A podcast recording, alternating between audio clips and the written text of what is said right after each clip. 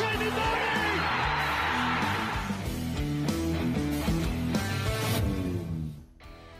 Salut, sunt Andra Ceaști și ascult Tackle Show, podcastul tackle punct ro despre fotbal englez, ediție Euro două mii douăzeci. Tackle Show este susținut de Betfair, platforma online care te lasă să-ți alegi propriile cote pe care să pariezi în fotbal și nu numai. Anglia este la doi pași de cucerirea titlului european și la un pas de prima ei finală la Euro. Analizăm astăzi toate sferturile de finală și vorbim despre ce ar putea înclina balanța, în ce direcție și cum se vor desfășura duelurile din semifinale. Italia, Spania și Anglia, Danemarca ne așteaptă. Alături de mine se află astăzi colegii mei Vlad Bogos și Mihai Rotariu. Vă salut, băieți, în frunte cu Vlad. Salut, Vlad! Salut, Dan, salut, Mihai, uh, mulțumesc pentru invitație la podcastul meu preferat. Și salut, Mihai. Salut, Dan, salut, Vlad. Aș putea să spun același lucru, nu? Da, te rog, spune. Mulțumesc pentru invitație la tot la podcastul meu preferat.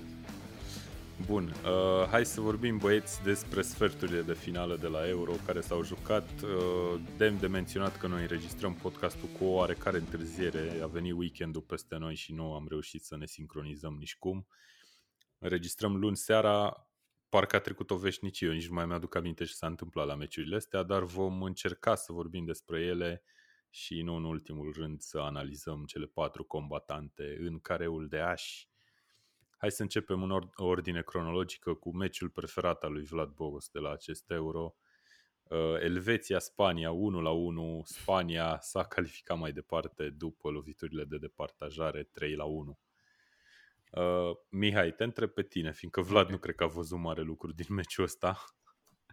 Te întreb pe tine, cum a reușit Elveția să piardă meciul ăsta după ce a bătut atât de bine penaltiuri cu Franța? Acum n-a mai reușit. Băi, să știi că nu le dădeam nicio șansă spaniolilor la penalti, la cum s-au prezentat elvețienii pe Național Arena și la cum a început, au început penaltiurile, practic, cu aratarea lui Busquets. Dar na, uitându-ne și pe statisticile partidei, până la urmă putem să spunem că s-a făcut dreptate. Uh, mă rog, elvețienii, dacă ne uităm la X G, au avut zero virgulă optzeci și patru față de aproape trei cât au avut spaniolii. E clar că ocaziile au fost de partea lor, iar golul Elveției, în cuvintele Nunapiți, a fost o panoramă de fază, nu? Dacă analizezi exclusiv din perspectiva oaspeților de data asta, pentru că um, au avut câteva nesincronizări uluitoare acolo la nivelul liniei de fund spaniolii și au fost învinși la acea fază din minutul șaizeci și opt, deși erau în clară superioritate numerică pe un contraatac al Elveției. Spania mi s-a părut o variantă destul de nesigură a echipei din trecut, care știm bine e cam singura națională care a câștigat două ediții la rând de campionat european. Statistic, posesia vedem că încă este acolo, au avut șaptezeci și doi la sută posesie, dar mi se pare că au un lot neexperimentat și lipsește cumva coeziunea din departamentul defensiv, ceea ce mă face să cred că le va fi extrem de greu să meargă până la capăt, mai ales că întâlnesc Italia în următorul meci. Unul dintre titularii postului de fundaș central e Laporte, care a fost transferat de la Naționala Franței, practic. Mă întreb da. dacă, dacă... Gratis, a fost transferat gratis. Gratis, exact. Și-a schimbat și numele. Nu și-a schimbat numele, hai. Da.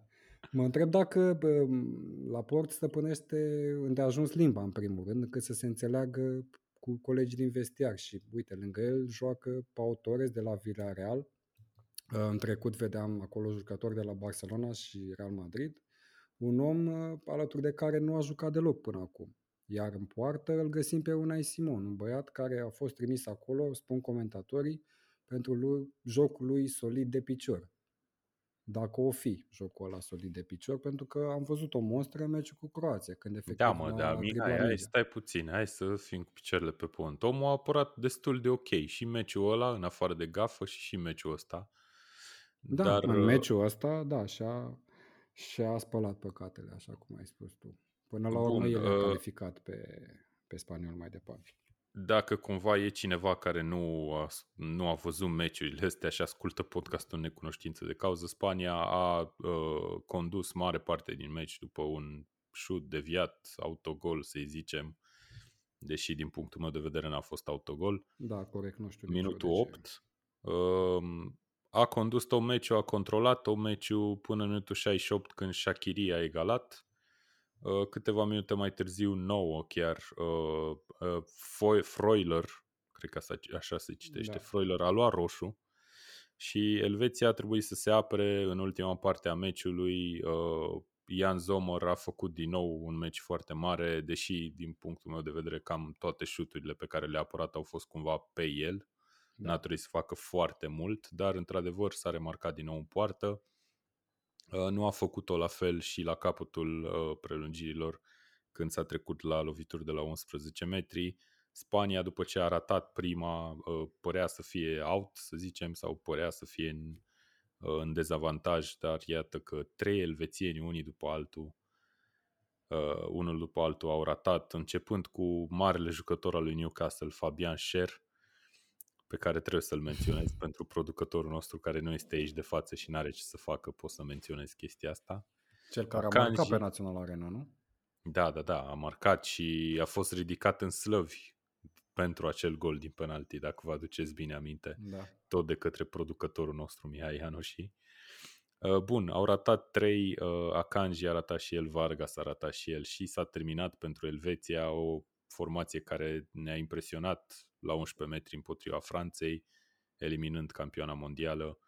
Iată, e eliminată de Spania. Eu mă uitam la Luis Enrique în timpul loviturilor de departajare când era condusă Spania, după prima serie, practic, și era destul de, nu știu, se gândea ce o să facă mâine după ce o să fie eliminat. Dar iată, Spania ajunge în primele patru echipe și Vlad, vreau să te întreb și pe tine puțin. Merită Spania să fie aici și dacă da, ce poate să facă mai departe?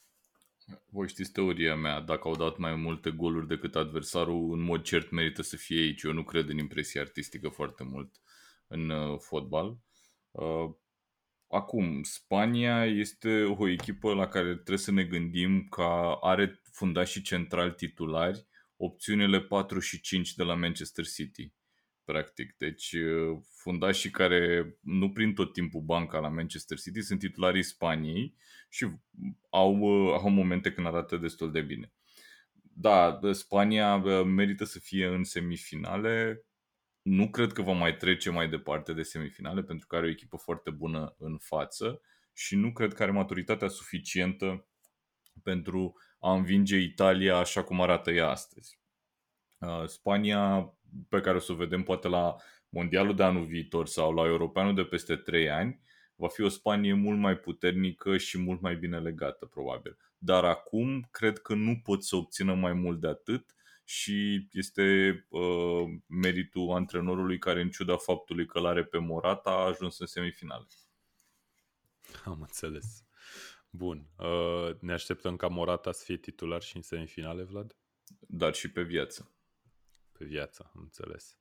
Bun, câteva cuvinte și despre Elveția, dacă vrea cineva, careva dintre voi. Elveția care, na, e la cea mai bună reprezentare, să zic așa, la campionatul european. Pentru a doua oară nu mai a trecut de grupe. Data trecută o făcuse acum cinci ani când a, a eșuat în optimile de finală. Acum a ajuns în sferturi și a avut o șansă chiar uriașă, aș zice, să se califice în semifinale. Un turneu foarte bun până la urmă pentru Elveția. Da, cred, cred că e... tot. Da, există tot. Elveția e o echipă cu niște merite foarte clare și cred că m-aș cam teme dacă echipa mea de club ar juca cu o echipă antrenată de, de managerul Elveției de acum. Nu de altă, dar pare un domn foarte, foarte serios. Uh, și stau costumele alea pe el de zici că stau pe umeraș, adică foarte drepte, știi, sunt uh, mă tem ce e de desubt, cred că e un supererou ceva omul. Uh, bravo lor, cu, uh, cu puțini fotbaliști care să spun că sunt uh, despre care am putea să spunem lucruri foarte bune. Elveția a ajuns aici, uh, ceea ce alții nu prea reușesc. Vladimir Petković, antrenorul Elveției și, într-adevăr, e la cârma echipei de șapte ani. L-ai vrea în Premier League? Ca să pun o întrebare Mai nu știu, Watford îl așteaptă. Știi că Watford trebuie să schimbe doi trei antrenori pe an. Adică mai e vreo echipă în momentul ăsta în Premier League care nu are antrenor? Confirmat? Nu, nu, nu, s-a, s-a terminat. După ce l-a luat Crystal Palace pe Patrick Vieira, toată lumea are antrenor, suntem ok. Da, ok. Bun, așadar asta a fost, asta a fost primul sfert de finală de la Euro. Al doilea a fost poate chiar și cel mai bun meci, cel dintre Belgia și Italia. Un meci așteptat de foarte multă lume între echipa care e numărul unu în clasamentul FIFA, Belgia, generație de aur, toate epitetele posibile. Și Italia, Italia care ne-a impresionat pe tot parcursul, pe tot parcursul campionatului. Italienii au reușit să se impună doi la unu după o primă repriză, aș zice, entuziasmantă, fascinantă, găsiți voi epitetele. A fost un fotbal foarte bun. Cred că a fost repriza de fotbal de la Cred că a fost repriza de fotbal de la Euro care, care mi-a plăcut cel mai mult. Italia s-a distanțat doi la zero după golurile lui Barella și Insigne. Bonucci a mai avut un gol anulat la zero la zero. Lukaku a reușit să reducă din diferență din penalti, dar nu a reușit să și egaleze la ocazia monumentală pe care a avut-o în a doua repriză. Și Italia s-a apărat suficient de bine și a reușit să se impună cu doi la unu. Un rezultat just din punctul meu de vedere. Nu știu voi ce vreți. Mie, mie nu mi se pare că, deși tu ai rezumat destul de bine meciul mai devreme și ziceai că Lukaku a avut o ocazie bună să facă doi doi, uitându-mă la meci, nu am simțit la niciun moment că Italia pierde controlul jocului și că ar putea să termine învinsă. La niciun moment n-am simțit chestia asta. Mi s-a părut uh, echipa a cărei maturitate și exactitate în, uh, în jocul defensiv uh, o recomandă, cum am zis, cumva și toată lumea a remarcat din primul meci de la Euro că Italia arată foarte, foarte bine. Uh, cred că este, cred că nu prea Belgia nu a avut o șansă foarte mare în, în fața lor, deși echipa Belgiei arată grozav.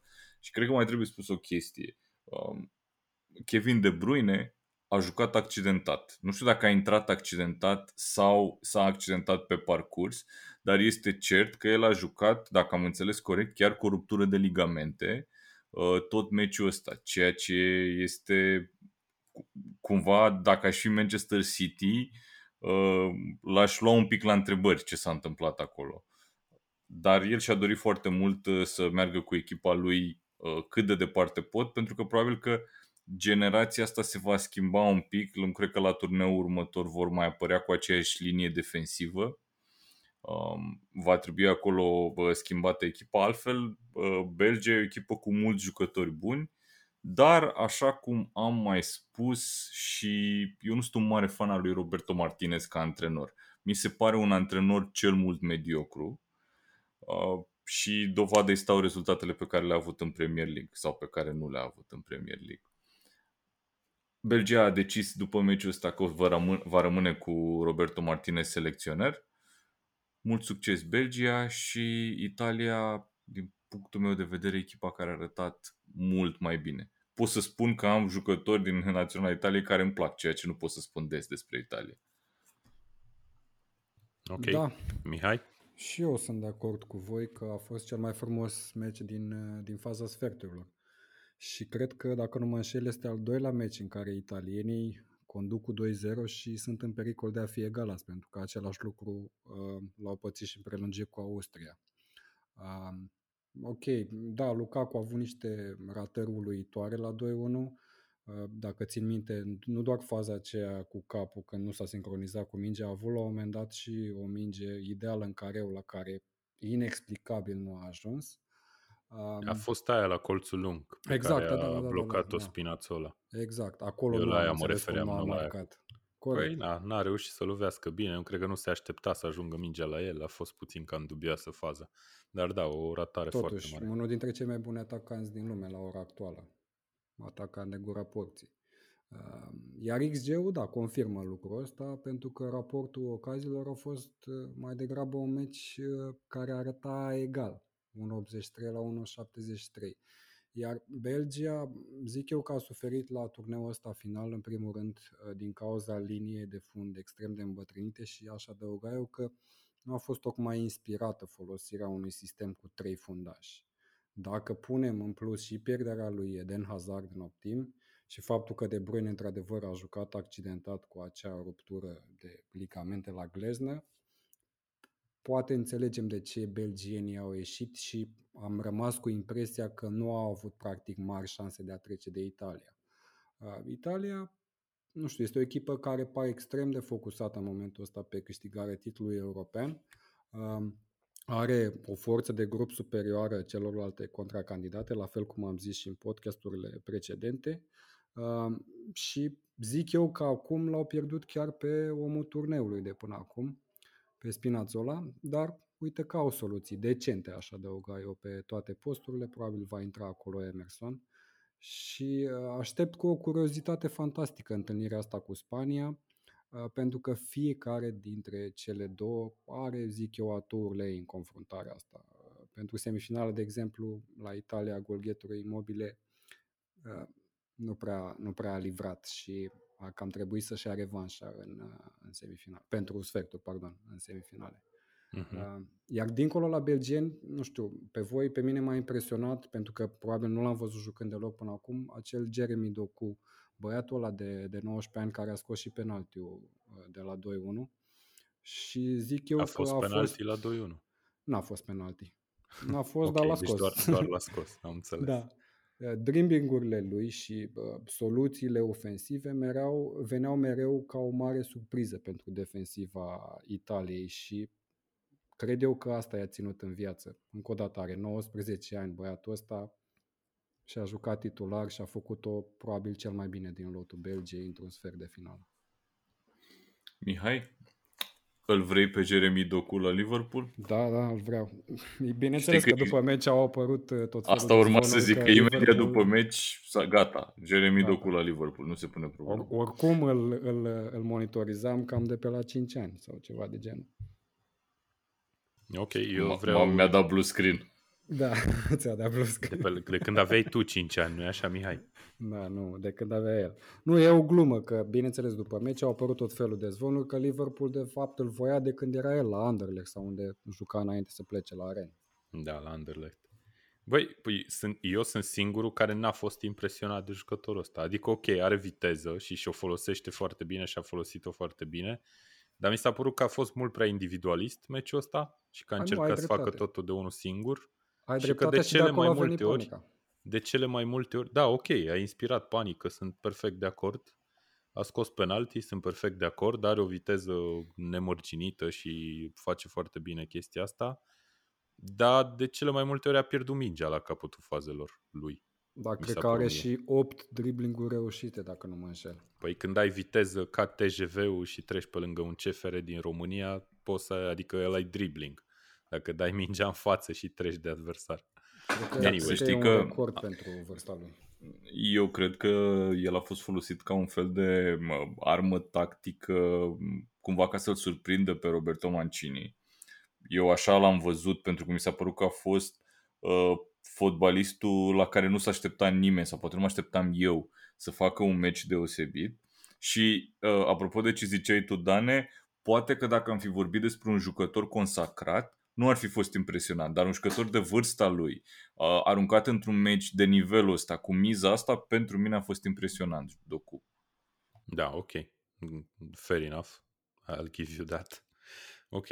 Bun, uh, alte elemente despre care să vorbim aici, nu știu, Belgia, într-adevăr, cum puncta Mihai, am impresia puțin mai devreme, uh, cu o linie de fund cu trei fundași centrali destul de în vârstă, pe care poate nu o să-i mai vedem la următorul campionat european, poate pe unii dintre ei la următorul mondial, că nu mai e mult până atunci. Uh, s-a pierdut generația asta sau sunt rezultatele, să zicem, pe care ar fi trebuit să le aibă, doar că lumea o hype-uia puțin prea mult pe Belgia până acum? Eu cred că toată chestia asta cu poziția lor pe locul unu în clasamentul FIFA, mie tot timpul mi s-a părut nostimă, că până la urmă, ok, Belgia e o echipă bună, dar să fie locul întâi într-un clasament mondial făcut, na, pe niște criterii, ca orice alt clasament, e un pic cam stupid. Deci nu cred că, cred că într-adevăr hype-ul e un pic mai mare decât valoarea echipei.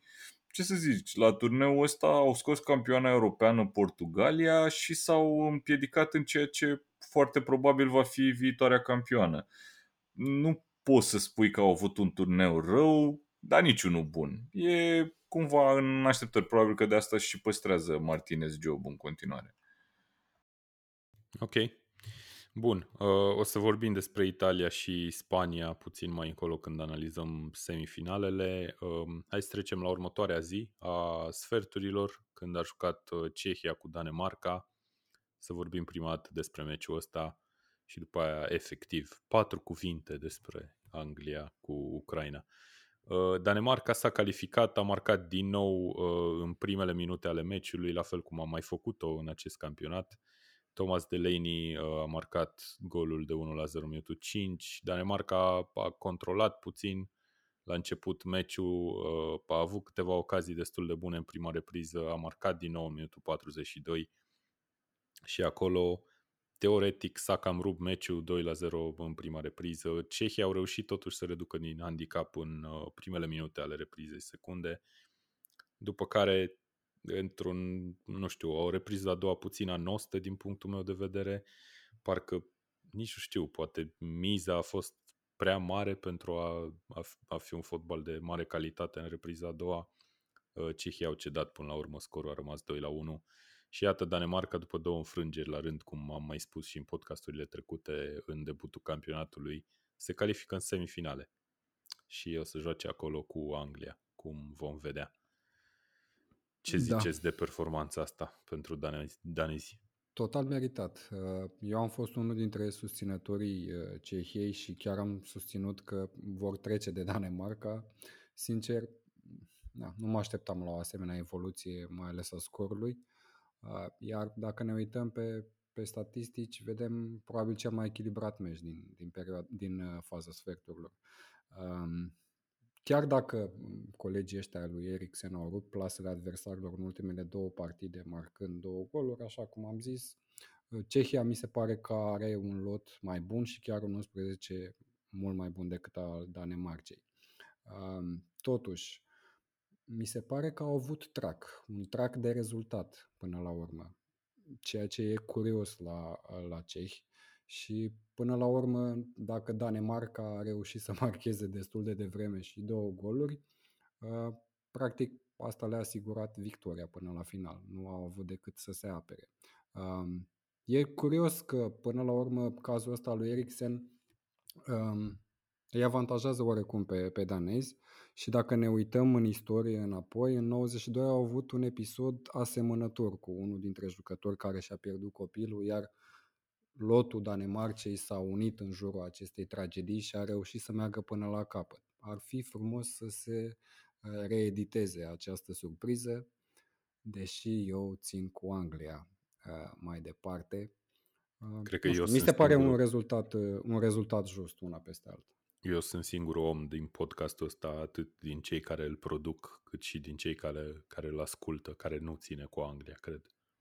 Nu am ținut cu Anglia nici meciul cu Ucraina, n-am ținut cu Anglia nici meciul cu cine a jucat înainte, nici nu mai știu. Nici noi nu știu dacă no. se poate spune că ținem, ci avem o Germania. preferință așa mai degrabă. Da, Dane, dar din milioanele de oameni care ascultă podcastul ăsta, hai că noi fi tu singurul. Ba da, ba da, ba da, sunt singurul. I-am întrebat pe toți. Ah, ok. Pe amândoi. doi milioane, două milioane, da. Bun, Danemarca, Vlad, ce, ce impresie ți-a lăsat turneul ăsta după cele două înfrângeri de care ziceam? A, prima nici măcar nu pot să o calculez exact ca o înfrângere, pentru că e un meci în care după ce s-a revenit la cabine, după accidentarea, să spunem, că nu știu cum să-i zic altfel, a lui Christian Eriksen, nu... Danemarca nu mai avea cum să fie cu mintea în meci, dovadă penaltiul ratat de Højbjerg, dovadă greșeala, zic eu, făcută de Kasper Schmeichel la golul luat de la finlandezi. Deci aia nu aș, nu aș număra-o neapărat la înfrângeri.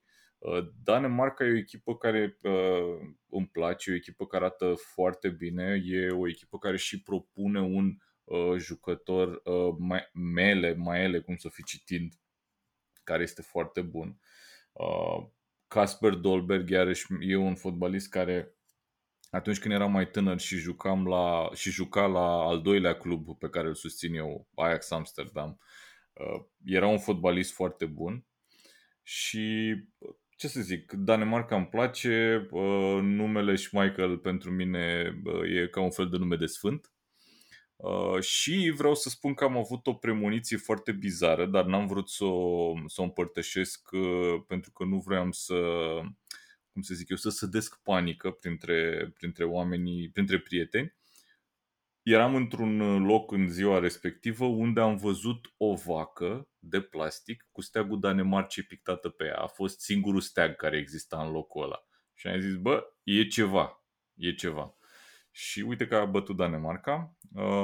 Recunosc că meciul ăsta am văzut doar rezumatul la el pentru că mă aflam, era, eram puțin ocupat, eram într-o cramă la o degustare de vinuri cu un danez căruia îi traduceam, practic. Serios? Și, și nici întâmplarea a făcut. La meci? Danezul era cu flash score-ul în mână, îți dai seama. Am înțeles, dar nu era cu meciul în mână. Nu era cu meciul pentru că locul nu permitea ca semnal. Eram un pic mai adânc în problemă. Am înțeles. Ok. Bun, Mihai, despre Cehia ce putem să spunem? Din nou, un turneu bunicel făcut și de, și de cehi, care au învins Olanda, să, nu ne, să, nu, să ne aducem aminte uh, în uh, optimile de finală, dar iată s-au împotmolit împotriva unei Danemarce care, da, să zicem, e poate puțin superioară. Da, au făcut un turneu foarte bun și așa cum spuneam și în preview-ul uh, echipei de la Euro, mi se pare că au avut un lot extrem de solid, foarte echilibrat pe fiecare post, jucători de la echipe din Premier League, de la echipe din uh, top cinci campionate din Europa, de la Slavia Praga, de la Sparta Praga până la urmă. Adică au propus tot felul de jucători extrem de interesați, inclusiv pentru Premier League. Uh, au ratat o șansă extraordinară acum, pentru că după ce elimine Olanda, să te elimine Danemarca, cred că au, au rămas cu un gust amar după performanța asta de la actuala ediție Euro, dar fotbalul merge mai departe. Trebuie să fii prezent în momentul în care joci fotbal, nu să înveți din înfrângeri. Ok. Bun. Um, și cum ar fi ca goalgetter-ul Euro să fie Patrick Schick? Da, Patrick Schick a ajuns la cinci goluri marcate. E uh, la egalitate cu Cerepacă, nu? E la egalitate cu Cristiano Ronaldo, da. Și am impresia că din cei, din oamenii cu patru goluri, din spatele lor, cred că nu mai e niciunul în turneu, nu? Că e Lukaku, Forsberg, Benzema, da, nu, nu mai e niciunul în turneu. Mai, mai e Dolberg, la cei cu... Dolberg are trei. Uh, scuze, și... am, cred că am pierdut eu șirul golurilor. În mai caz. E și Harry Kane, parcă cu trei. Kane și Sterling, Harry Kane, mai au Sterling trei. Au trei, Dolberg are trei. Atât. Da. Ce ziceți? Este Schick și ies Schick și Ronaldo? Băi, eu m-aș, mă îndoiesc că mă, Harry Kane și Sterling nu mai marchează campionatul ăsta. Nu știu de ce, am senzația că vor mai, mai, vor mai marca. Dar va okay. trebui să marcheze trei goluri, nu? Ca să-i depășească sau două, perioada două, ca să, da, ca să fie la și finală va fi destul de greu. Da, bine, Harry Kane poate livra oricând, zic eu. Păi dacă patru goluri dă Anglia cu Ucraina, cu Danemarca să se calculeze câte dă. Dar vom calcula la final. Hai să vorbim de cele patru pe care le-am scris în poarta Ucrainei. A fost uh, probabil cel mai straightforward uh, match. Eu trebuie să recunosc că am și adormit la el. patru la zero Anglia a învins pe Ucraina. Cine avea vreun dubiu că Anglia nu, nu, nu are motoare, motoarele turate, iată că uh, le are acum. După un început ceva mai, mai slăbut și Anglia, demn de menționat, este singura echipă din turneu care nu a încasat niciun gol până acum. Jordan Pickford este zidul din poarta Angliei. Zi, Vlad. Este acest Michael Jordan Pickford, ca să zicem așa, care putem spune despre Anglia că are șapte meciuri consecutive fără gol marcat, prima oară în istoria acestei primit. Echipe naționale, fără gol, fără gol primit, da, mulțumesc. Și încă o chestie care mi-a plăcut foarte mult, singura dată când a marcat Anglia patru goluri într-un meci de turneu final, a fost în finala din șaizeci și șase. și acum cu, cu Ucraina. Bine, nu putem compara anvergura celor două meciuri, dar ce să zic, a fost, a fost bine, am, am fost entuziasmat, dar pe de altă parte nici nu mă așteptam să aibă Anglia vreun fel de emoție cu această echipă a Ucrainei. Nu credeam că vor fi probleme și chiar n-au fost. Eu mă așteptam să aibă emoții, pentru că totodată există teama aia de ridicol. Să nu uităm că ei au fost eliminați acum ceva timp de Islanda și a fost o tragedie națională. Da, dar nu cred că poți să praf. Nu cred că poți să compari maturitatea echipei de atunci și calitatea jucătorilor de atunci cu cea de acum. Eu unul un, mi se pare incomparabilă. Da. Aveau și atunci jucători destul de nebuni. Bine, um, tot, era totuși Islanda, adică... Și mai era și Islanda. Să aibă orice lot Anglia, că tot era o surpriză și a fost o surpriză. La Iar Anglia pe parcursul turneului final și inclusiv în acest meci nu a impresionat foarte tare, dar sunt de acord și cu Vlad. Nu contează întotdeauna impresia artistică, mai ales la un turneu final și mai ales în faza eliminatorii, contează rezultatul, să mergi mai departe. Până la urmă au ajuns în semifinale, vor juca acasă ambele meciuri, și din semifinală și din finală, dacă vor merge mai departe, ceea ce e un avantaj enorm din punctul meu de vedere. Ultima dată când au câștigat un turneu final a fost tot acasă, în șaizeci și șase, cum zice Vlad, așa că se cam adună uh, coincidențele astea între ghilimele. It's coming home, ce mai? Da, e, e o mică obsesie asta cu It's coming home, îmi place, îmi place, a prins. Da, o băgăm în titlu și acum, poate. Nu o glumesc, acum nu mai băgăm în titlu. Dar da, Anglia a impresionat, zic eu. Deși Mihai a zis că n-a impresionat, patru la zero cu Ucraina, se califică. În semifinale vreau să vorbim puțin despre alegerile tactice sau de lot pe care le-a făcut Southgate meciul ăsta. L-am văzut pe Jadon Sancho, pe care l-a cerut efectiv toată lumea în teren. Cum, cum vi s-a părut Sancho la prima apariție ca titular? Băi, mie Sancho mi-a plăcut foarte mult, a făcut ceea ce, se aștept, ceea ce era așteptat de la el, anume a debășit jucătorii în duel direct și se vede că până și la acest nivel sunt interese mari la mijloc, pentru că imediat după transferul la Man United a fost titular la națională în condițiile în care nu jucase efectiv niciun minut tot, tot campionatul. Deci da. Da, exact asta voiam să zic și eu, că în episodul trecut ne întrebam dacă nu cumva faptul că Sancho este în uh, tratative cu Manchester United i-a dăunat uh, și i-a luat practic locul de titular în Naționala Angliei. Să nu uităm că până la urmă a jucat Saka în locul lui, un jucător care a explodat sezonul trecut, iar Jadon Sancho joacă la nivel înalt de mai bine de două sezoane. Da, a jucat extraordinar, zic eu, și va fi o armă importantă pentru Naționala Angliei mai departe. Ok, eu vreau doar să-l rectific pe Vlad. A jucat vreo aproape zece minute în meciul cu Cehia. A intrat de pe bancă. Deci a, a mai prins niște minute și înaintea meciului ăsta. Ok, eu am rămas cu impresia de la primul meci că nici nu a fost deja în lot. Nu, nu, nu, nu, nu. No hands, no hands. Am înțeles. Păi în primul meci nu cred că a fost în lot. Păi nu, n-a fost, n-a fost în lot. De asta da, zic, mie mi-a, okay. mi-a rămas de atunci. Ok, ok, am înțeles. Bun, hai să facem o incursiune sau un preview, să zicem, o avancronică a semifinalelor, dar nu înainte de a vă spune care sunt șansele celor patru echipe să câștige uh, turneul. Și pentru asta apelăm la prietenii noștri de la Betfair Exchange. Toți oamenii care au pariat vreodată sau care au, au plasat bani pe această piață, pe Betfair Exchange, Uh, au stabilit, să zicem, uh, care sunt uh, probabilistici, uh, probabilistica uh, echipelor, șanselor de calificare și de câștigare a turneului. Așadar, Anglia, it's coming home, este în continuare, că era și după optimile de finală, principală favorită la câștigarea titlului european.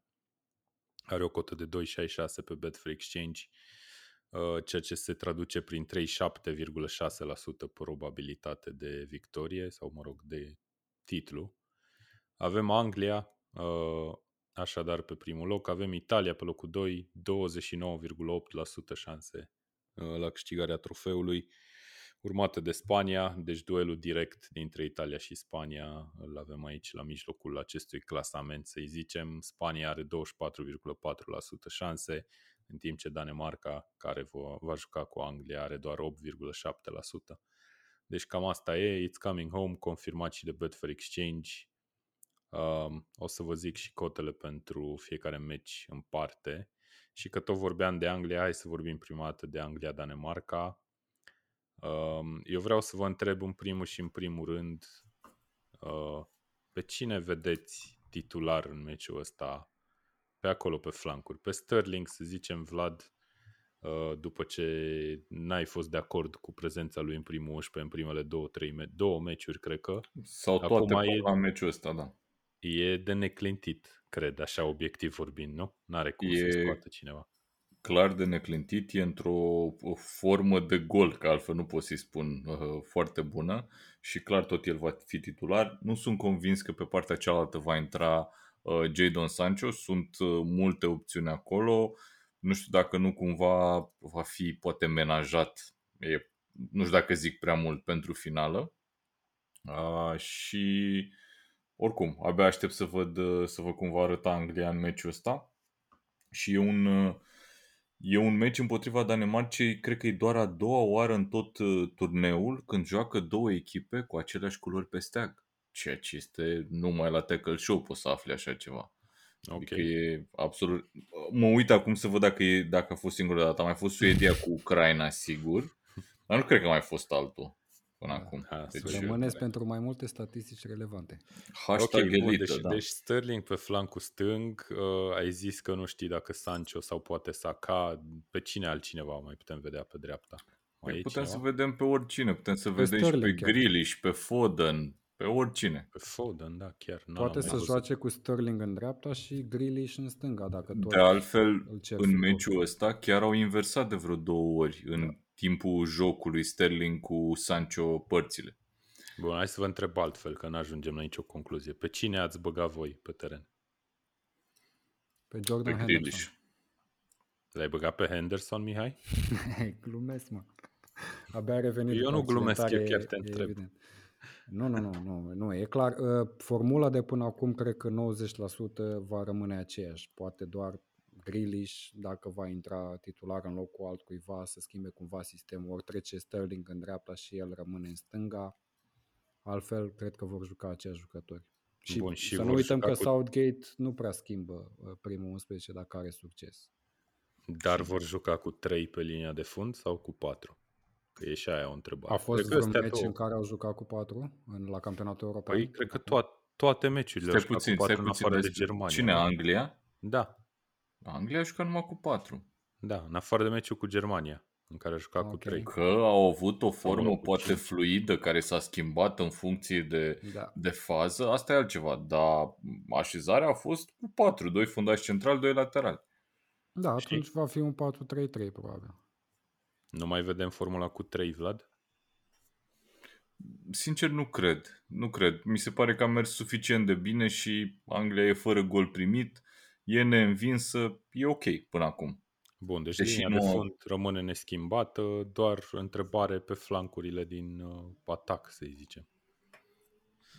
Adică Sterling pe stânga probabil sau îl mută pe dreapta, mă rog, cheia e acolo la Sancho, de fapt, la alegerea între Sancho, Saka și oricine altcineva care ar putea să intre și să schimbe cumva sistemul puțin. Oare există vreun jucător în pericol de suspendare? Că și asta nu mai există pericol să... de suspendare. Că da. se anulează. Iar când legat de ce ziceați voi de, de chestia asta cu menajatul, mi se pare că nu există antrenor care la nivelul ăsta, în semifinale de campionat european, de turneu final în general, să nu trimită cea mai bună echipă pe teren, să nu-și maximizeze șansele. Nu poți să iei păi, lejer un adversar. E o chestie că uh, sunt echipe și Anglia e clar în situația asta, unde nu poți să spui care e cea mai bună formulă. E cea mai bună da. formulă în funcție de adversar. Nu știu dacă... Uh, deci Sancho în mod clar a mers excelent împotriva Ucrainei. Va, ar merge la fel de bine împotriva Danemarcii, o echipă mult, uh, mult mai exactă și cu, din punctul meu de vedere, cu fotbaliști superiori. nu sunt convins, nu știu, poate e nevoie de altceva. Eu în sensul ăsta ziceam, nu neapărat că da. uh, Sancho ar fi mai bun decât uh, absolut toate opțiunile în orice situație, ci că pentru meciul ăsta s-ar putea să folosească o altă opțiune și să-l vedem din nou pe Sancho în finală sau să-l vedem prinzând mai puține minute acum. Habar n-am. Depinde acum și ne, ce ne așteptăm de la Naționala Danemarcei. Ne așteptăm să se apere, ne așteptăm să păi aibă același joc Mihai, ofensiv până acum. Cine eu, așteptăm? De exemplu, mă aștept, având în vedere că presiunea este exclusiv, zic eu, pe Naționala Angliei, să nu uităm că joacă acasă, mă aștept ca oamenii să se apere și să încearce să lovească pe contraatac. Ok. Adevărul e că Anglia a cam dominat toate meciurile din punct de vedere al posesiei mingii, chiar și cu Germania a avut la aceeași abordare.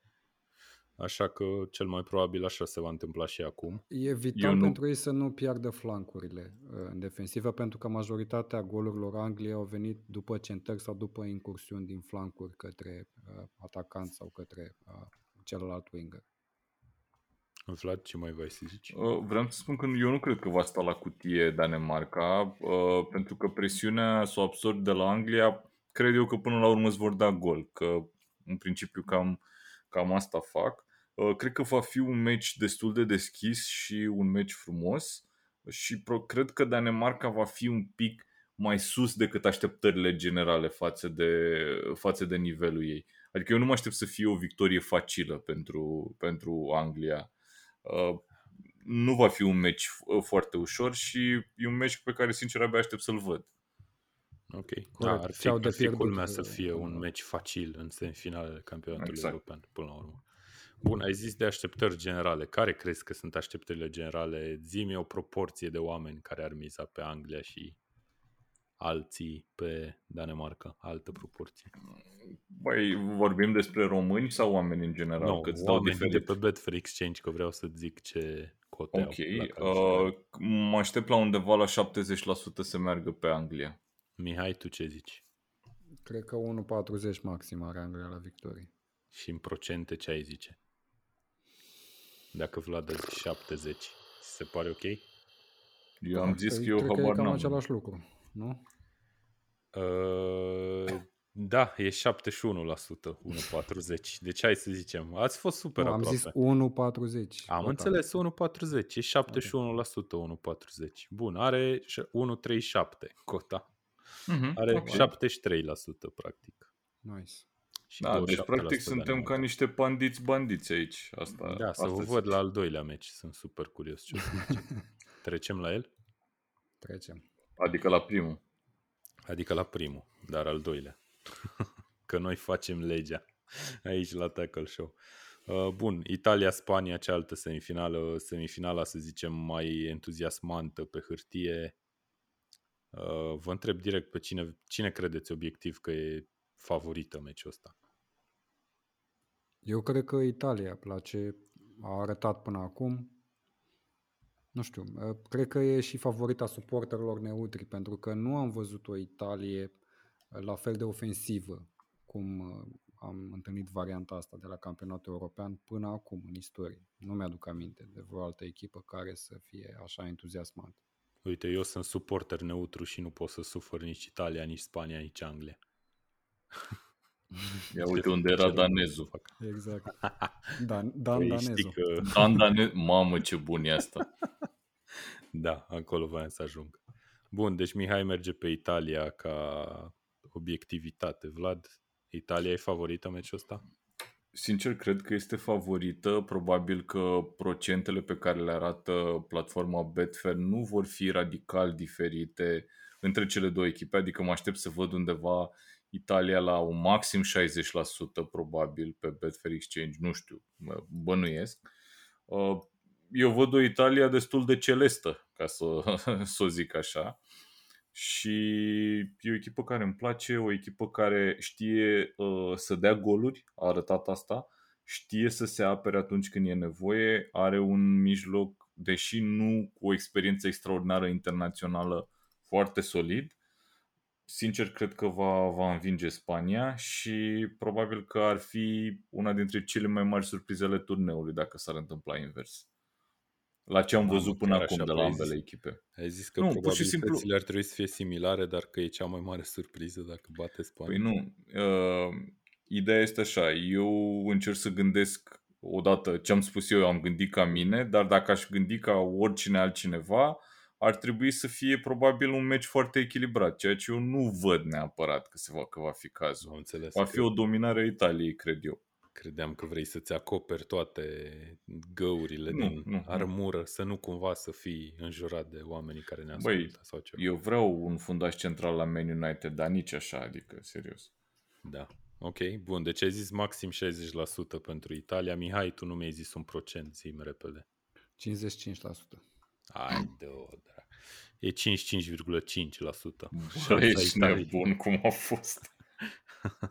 Bine, adevărul e că odată ce te pricepi cât de cât e la fotbal, cam știi.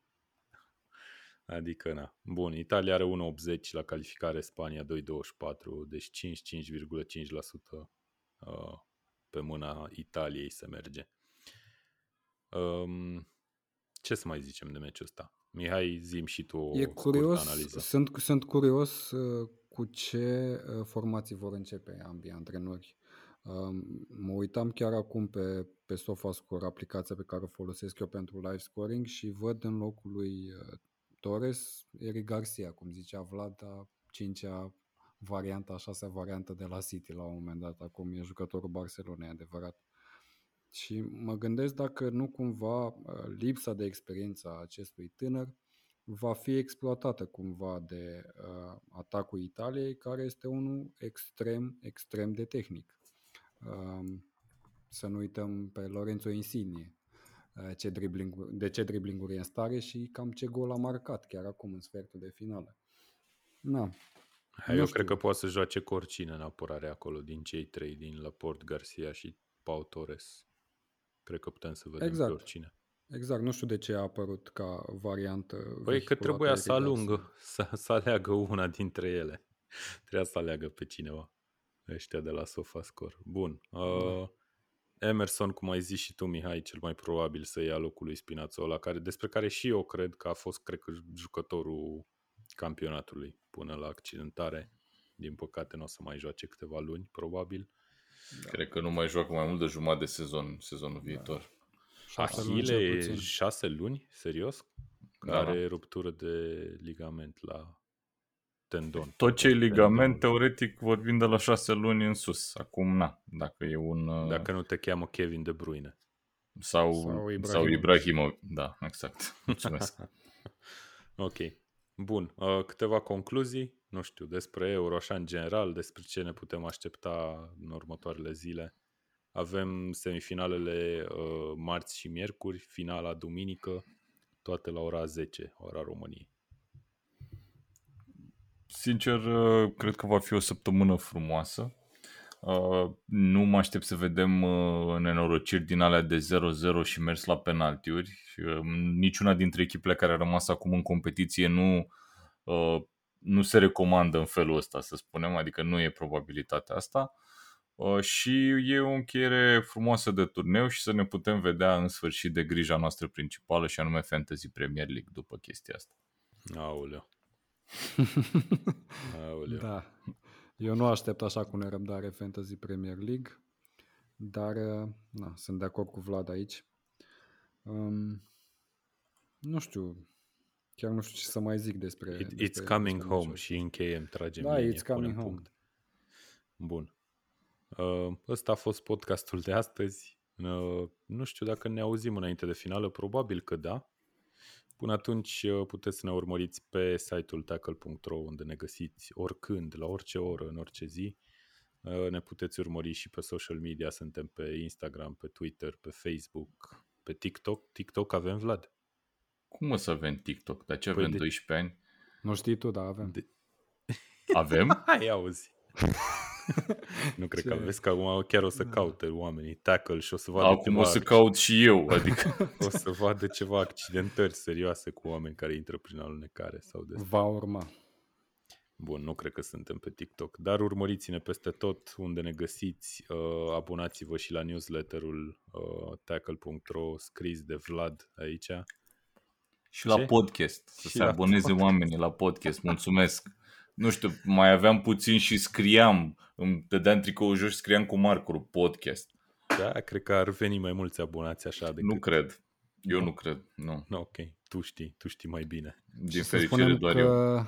Să spunem că o să continuăm și competiția noastră legată de Euro, competiția de predicții. Uh, unde mai sunt trei meciuri, deci aproape degeaba da. v-ați înscrie acum, da? Așa ca fapt divers ar fi, ar fi fain. Nu știu cum să răspund asta. Da, e, e ce trebuie, nu? Podcastul ăsta e pe zona de elită. L-am Facem făcut și... bine da. și pe ăsta, da? După ce le-am făcut praștie pe, ur- pe ultimele două. Bun, ăsta a fost, dragilor, podcastul de astăzi. Vă mulțumesc, Vlad și Mihai, pentru prezență. Vă mulțumim vouă că ne ascultați, să ne ascultați în continuare. Dați podcastul și altora. Și să ne auzim după semifinale. Numai bine. Hai ai noștri. Tackle Show este susținut de Betfair, platforma online care te lasă să-ți alegi propriile cote pe care să pariezi în fotbal și nu numai.